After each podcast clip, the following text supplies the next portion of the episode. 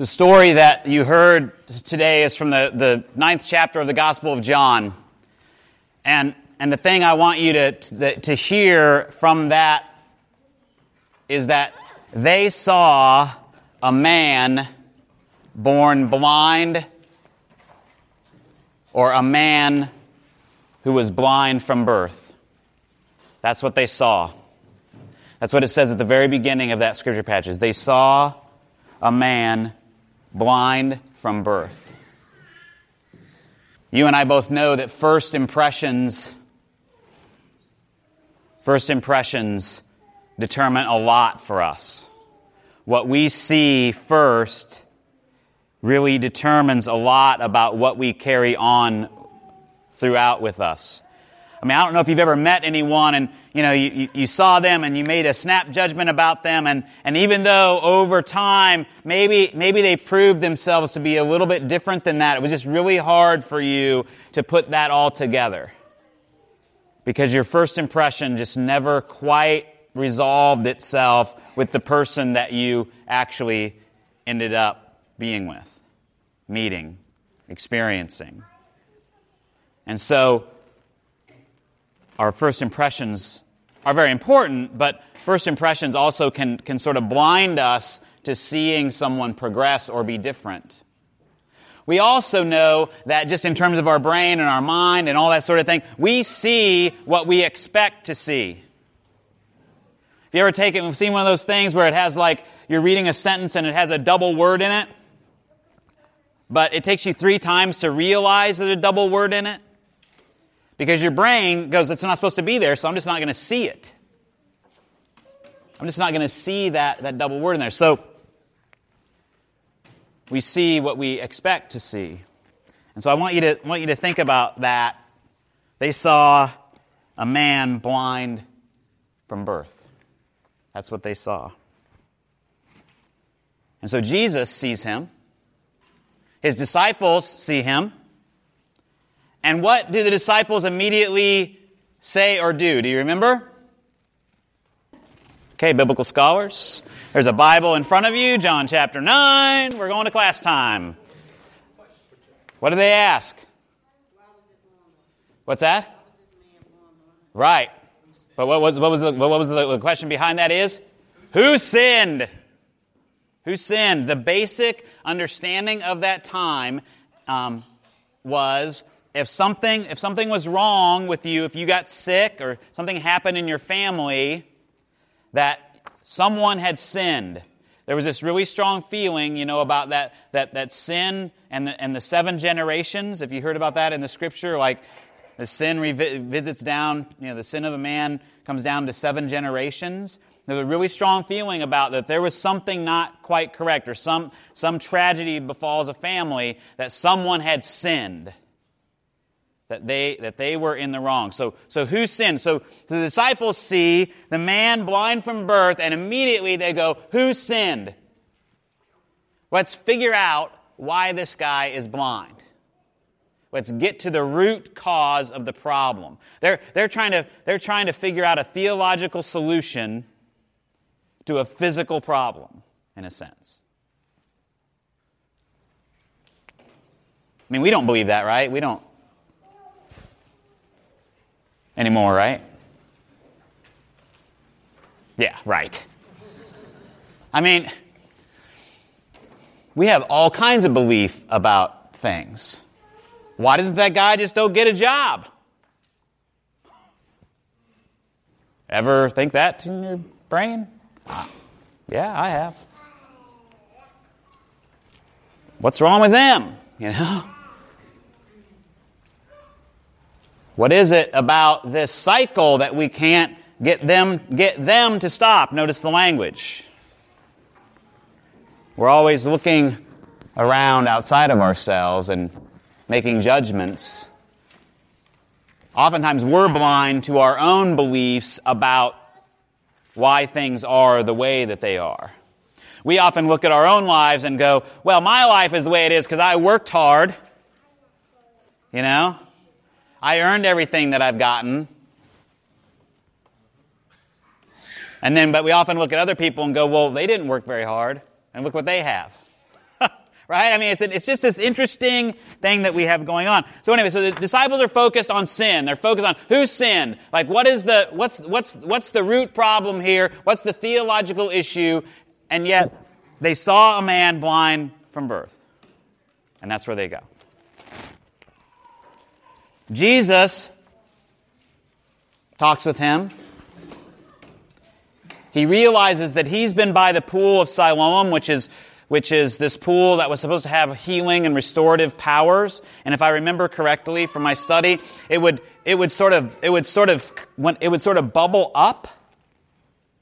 And when it bubbled up, that is when it was supposed to have its largest power. And basically whoever got in there first was supposed to receive the healing.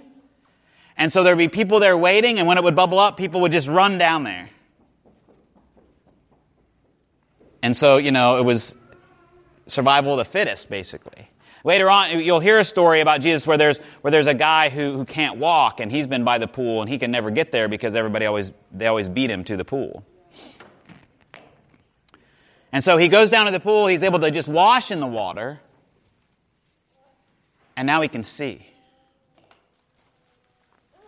And so he goes back into his community, and the community does what? They don't even recognize him. I mean, it really wasn't like Extreme Makeover.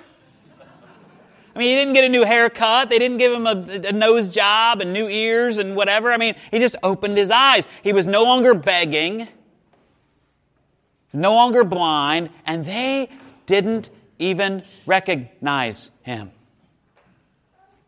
This change had come over him. They didn't even recognize him. They still saw a man blind from birth. They couldn't accept this sort of change in the midst of their community. You ever have a friend or a family member who turns over a new leaf? You know, I mean, maybe they were an alcoholic or an addict, and they begin to get right with themselves. They begin to get right with their addiction. They begin to get clean. And in the back of your mind, what are you thinking? Not going to last. Right? I mean, that's a self-protective thing. I'll just say that. That's a self-protective thing. But we have a hard time. We have a hard time accepting it when people change in our lives, because we like it. We like it when we've got, you know, crazy Uncle Joe, you know, Aunt Mary who always wants to kiss you too many times. You know, I mean, when everybody's sort of in their place, you know, but then somebody starts to change, or somebody, you know, whatever, something happens to them, some amazing experience, and all of a sudden you're like, whoa, I don't even recognize you. How do I interact with you? Our relationship has changed, and now I don't even know how to interact with you. The neighbors didn't even recognize him. They'd grown up with him his whole life. Now he can see. He can become a productive member of society, and they're just, who is this? Was this the guy who used to beg? We don't even know who this is. Da-da-da-da-da. I mean, they just go on and on. It's really awesome here. And so then he ends up going before the religious leaders, the Pharisees. And you've got to know, in the Gospel of John, John is not friendly to the Jews. He's got an issue with the Jews. So you just got to know he often casts the Jews in a very negative light. And John, the writer of John, is the one who he'll say, the Jews did this, the Jews did that. That'd be like saying America did this. You know, all of Richmond did this, okay? So he sort of casts aspersion on everybody. So just know that when you're reading it, that there's an agenda there. But he goes before the Pharisees, and what are the Pharisees worried about? Yes, very good. Thank you. I appreciate that. That's good. That's how he got that PhD he's got. Yes, he did. He read ahead. Mm-hmm. Was this done on the Sabbath? Was there a rule broken? Did we dishonor God by healing someone? I mean, apparently, taking water, I moved my water and stuff. By taking water and dirt and rubbing it together is work on the Sabbath. Yeah, again, so that you understand, the Pharisees were the good people. Most of the people sitting in this room, if we were Jewish and we were lived back in that time, we'd probably be Pharisees.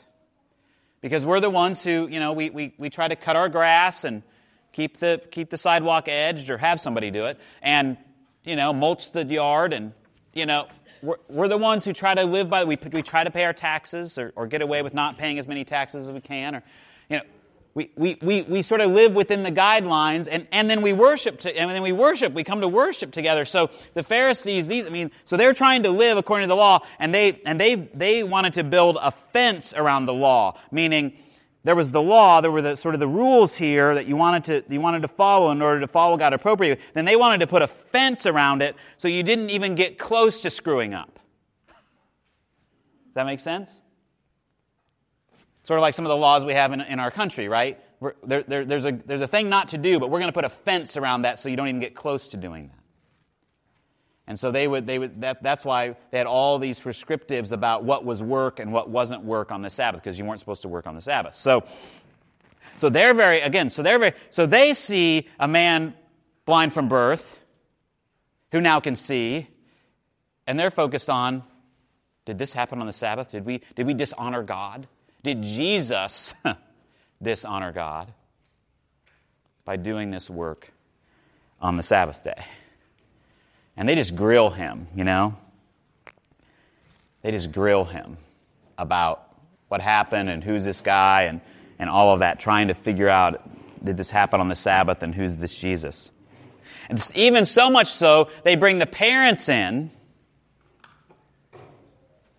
and they say, yes, this is our son. Yes, he was born blind. No, we don't know what happened. No, we don't.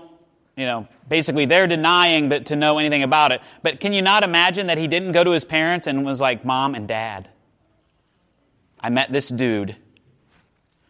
He put mud on my eyes. I went down to the pool. I washed, and now I can see. Unless he had some sort of strange relationship with his parents, which some of us do.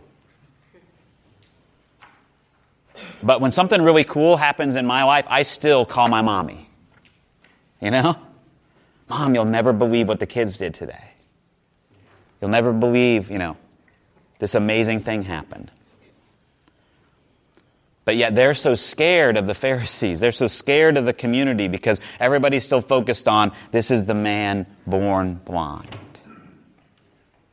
They can't allow it to go on. And then I love it. So then the Pharisees bring him back in. This story just reads like a classic Law and Order episode. It just develops and you send them away and you come back and you're like, who's in trouble and what's going on here and all this sort of thing. And so Pharisees come back in and I love this phrase. They say, give glory to God. We know this man is a sinner. So now just imagine, here are the leaders of your religious community, and I imagine it like Shark Tank. They're sitting back behind a table, they bring him in, give glory to God, we know this man is a sinner. And he says, I love that, he just says, I do not know whether he's a sinner. I do not know that he's a sinner. I know one thing. And what is it? I was blind, and now I see. And of course, what are they focused on? How did it happen? When did he do it? What was the thing? Blah, blah, blah, blah, blah. Like, it's so amazing. They get so focused on, they've seen a man blind from birth, and they can't get over it. I love this. He answers them, I've told you already and you would not listen. Why do you want to hear it again? Do you also want to become his disciples? Oh man, that's got to be like the knife in the heart for them. Like, they think this guy is you know, the anti-God. Like, they can't be the Messiah, can't be anybody worthy because he's breaking all these laws. And then the guy who's now conceived says, do you want to become his disciples? And they're like, no, we're disciples of Moses, bonehead. You know? Well, they don't. It's implied in the Greek. Yeah, in the Greek, it's implied. Just saying. Just... This is Joel's translation of the Bible, so probably could be getting in trouble here. He says, I love it. You are his disciple. We are disciples of Moses. We know that God has spoken to Moses. But as for this man, we do not know where he comes from. Again, back to origins, right? Back to origins. Who sinned? Where is he from? And the man says, here's an astonishing thing. You do not know where he comes from, yet he opened my eyes. I love this. We know that God does not listen to sinners, and He does not listen to one who, and He does listen to one who worships Him and obeys His will. Never since the world began has it been heard that anyone opened the eyes of a person born blind. If this man were not from God, he could do nothing. I mean, he is schooling them here. And of course, then they answer, you were born entirely in sin and you're going to talk to us? And they drove him out. They saw a man blind from birth. And that's all they could see. What is it in your life that you are blind to?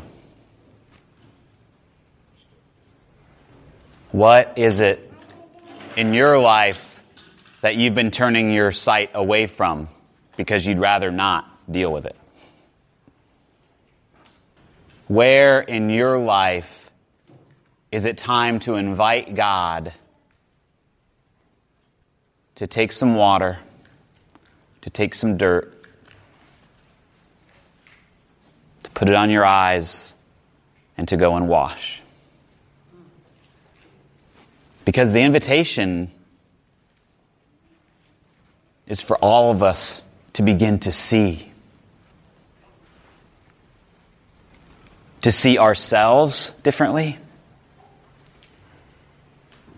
to see others differently, to not get so focused on what we already think we know.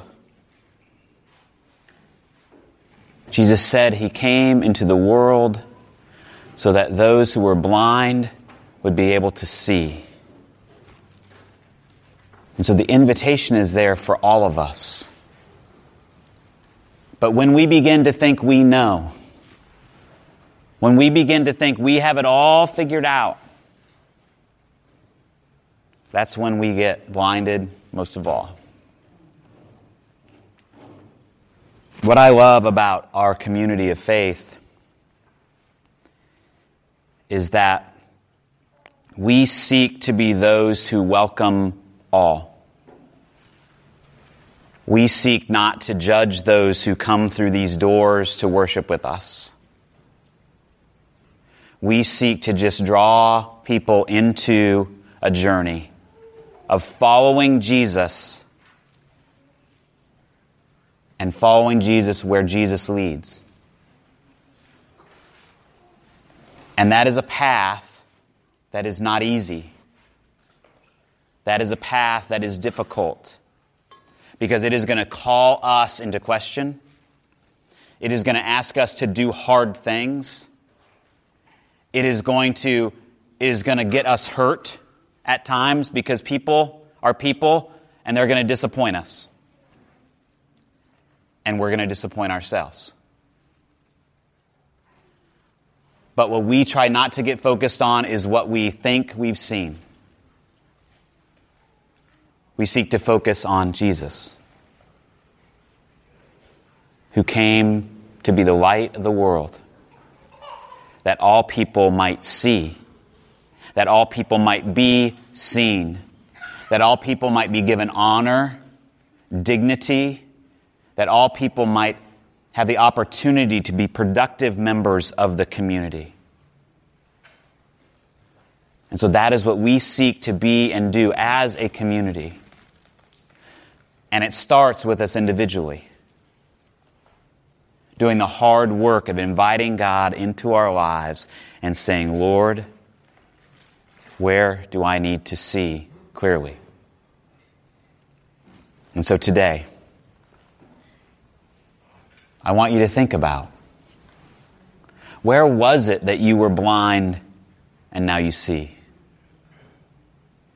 And where is it where you are blind now and wish to see again?